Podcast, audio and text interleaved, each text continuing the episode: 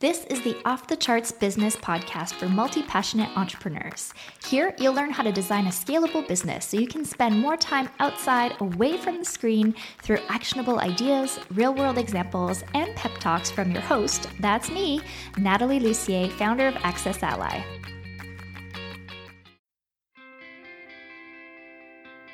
Join Natalie Lussier, business strategist and digital visionary, as she shows you how to increase the most important metrics in your business.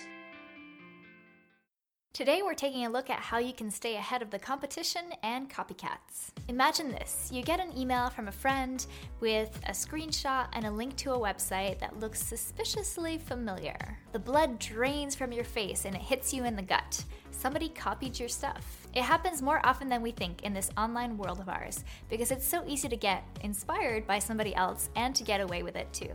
So, what's a smart business owner to do to steer clear of the copycats and stay ahead of the competition? The first thing is to recognize that people can only copy the outside of your business because that's the only thing they can see. So, while they're busy copying what they're seeing out here, you can be busy in here working on amazing new things. Take this quote from Kipling to heart if you've ever been the victim of a copycat. They copied all they could follow, but they couldn't copy my mind, so I left them sweating and stealing a year and a half behind. I'll also add that nobody can copy you, your unique gifts, talents, and story. Now, while it's all good to recognize these things, what do you actually do if you find out that somebody copied your stuff? I've seen a range of reactions from publicly humiliating the copycat to completely ignoring that it ever happened. I think there's a nice, happy medium, so you can reach out to the offender and just ask them to remove the different things that were infringing on your brand or your original work. This happened to me just a few years ago when somebody borrowed my website checkup quiz word for word, including colors and other things from my brand, everything short of the code.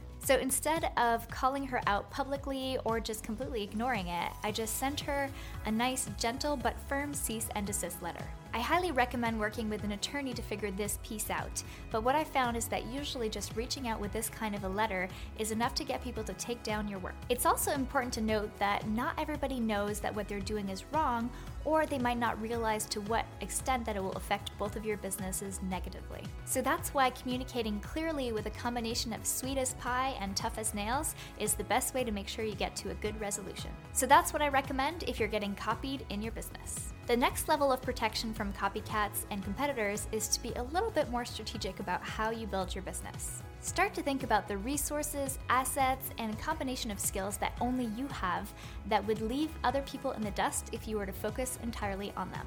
I like to think of this as building a moat around your castle that other people can't cross over. So, for example, in my own business, I recognized that there were a lot of people who could start to teach others how to use technical tools to grow their businesses online, but very few of those people could actually design the tools themselves. So, in effect, the software brand that I'm starting with my husband called Ambition Ally, where we have our Pop Up Ally plugin and other software we'll be releasing over time, is our moat. Well, actually, there's no water, and it's a lot more coding. So, call it what you want. So, other digital strategists and techies can totally be welcome to create more tutorials, but they're not going to be able to create tools like we are. So, now think about what you could put into your business to make your own moat or whatever you want to call it.